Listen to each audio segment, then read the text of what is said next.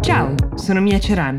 È venerdì 29 ottobre 2021 e questo è The Essential, il podcast che ogni giorno seleziona e racconta per voi notizie dall'Italia e dal mondo in 5 minuti. Negli Stati Uniti è successa una cosa che segna un po' il cambiare dei tempi. È stato rilasciato il primo passaporto non binario, cioè senza specifiche di genere segnalate in nessuna delle sue pagine.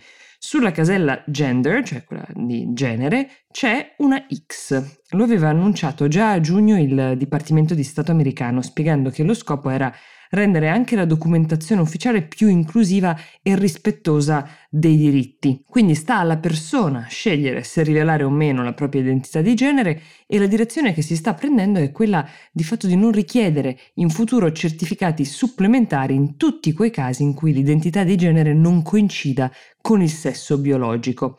Mentre in Italia veniva affossata la legge Zan, insomma in America si cercava di limitare i casi di discriminazione e di violenza nei confronti di persone transgender, intersex e non binarie per la mancata corrispondenza appunto tra documenti e identità di genere nelle situazioni ufficiali, una cosa che molte persone hanno raccontato di vivere con una certa fatica. Ora, questa decisione degli Stati Uniti dovrà essere recepita dai singoli stati a livello federale, ma è una politica inclusiva già in atto, è in atto anche altrove nel mondo, in Canada ad esempio, in Nuova Zelanda e in Australia. Ci arrivano ora anche gli Stati Uniti d'America, che sono spesso un paese che ne ispira molti altri, come sappiamo. Il portavoce del Dipartimento di Stato americano, eh, che si chiama Ned Price, ha voluto dire che anche se per molti sembrano questioni puramente formali, che difficilmente possono cambiare la sostanza delle cose, l'intento invece è quello di garantire la libertà, la dignità e l'uguaglianza per tutte le persone.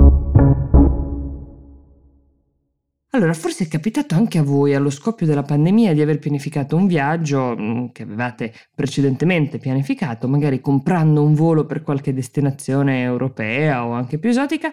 Se lo avete fatto con Ryanair e avete poi scelto comprensibilmente di uh, non partire o forse vi è stato vietato perché in quel momento non si poteva proprio fare, con ogni probabilità avete perso i vostri soldi. Questo perché all'epoca la compagnia aerea irlandese rese chiaro a tutti che non avrebbe concesso rimborsi a chi non poteva perché i governi di molti paesi appunto lo impedivano, o più semplicemente non se la sentiva di partire qualora il volo fosse partito lo stesso. Questa politica generò non poca irritazione nei clienti, ma anche un'indagine da parte della CMA. Cos'è la CMA? La Competition Markets Authority, l'ente che gestisce i mercati e la concorrenza, per capire se quello era un atteggiamento legittimo da tenere verso il cliente e quali conseguenze eventualmente eh, dovesse subire la compagnia aerea nel caso in cui fosse stata trovata, diciamo, colpevole o manchevole, se non altro.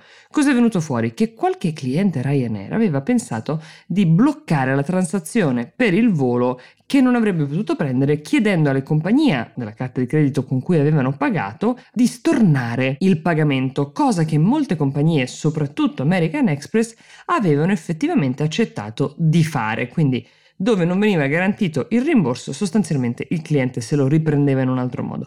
A quel punto, per coloro che mesi dopo però tornavano a volare Ryanair, accadeva una cosa incredibile. Se si acquistava un biglietto per una destinazione qualsiasi alla cifra a cui era offerto a tutti quanti sul sito o sull'app e si pagava con la stessa carta di credito dalla quale tempo prima ci si era fatti stornare il pagamento del volo mai preso durante la pandemia, a poche ore dalla partenza, a volte, a volte a giorni, il passeggero veniva informato che il prezzo del biglietto con il quale si stava cercando di partire era maggiorato di esattamente l'importo del biglietto del volo non goduto.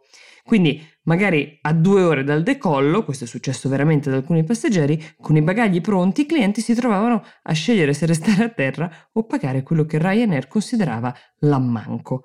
Sono stati diverse dozzine i casi come questi che la CMA ha messo insieme. La notizia è circolata anche sui social media. Ryan si è difesa dicendo che la gente sa che storicamente quella è una compagnia che non rimborsa come notificato nei termini e nelle condizioni, ma questo ovviamente non è bastato a placare la furia dei passeggeri e nemmeno la scure della CMA che ha deciso in favore dei passeggeri che i rimborsi nei casi in cui partire era impossibile per norme introdotte a causa della pandemia era a tutti gli effetti un diritto. Con questa puntata che riguarda diritti di varia natura.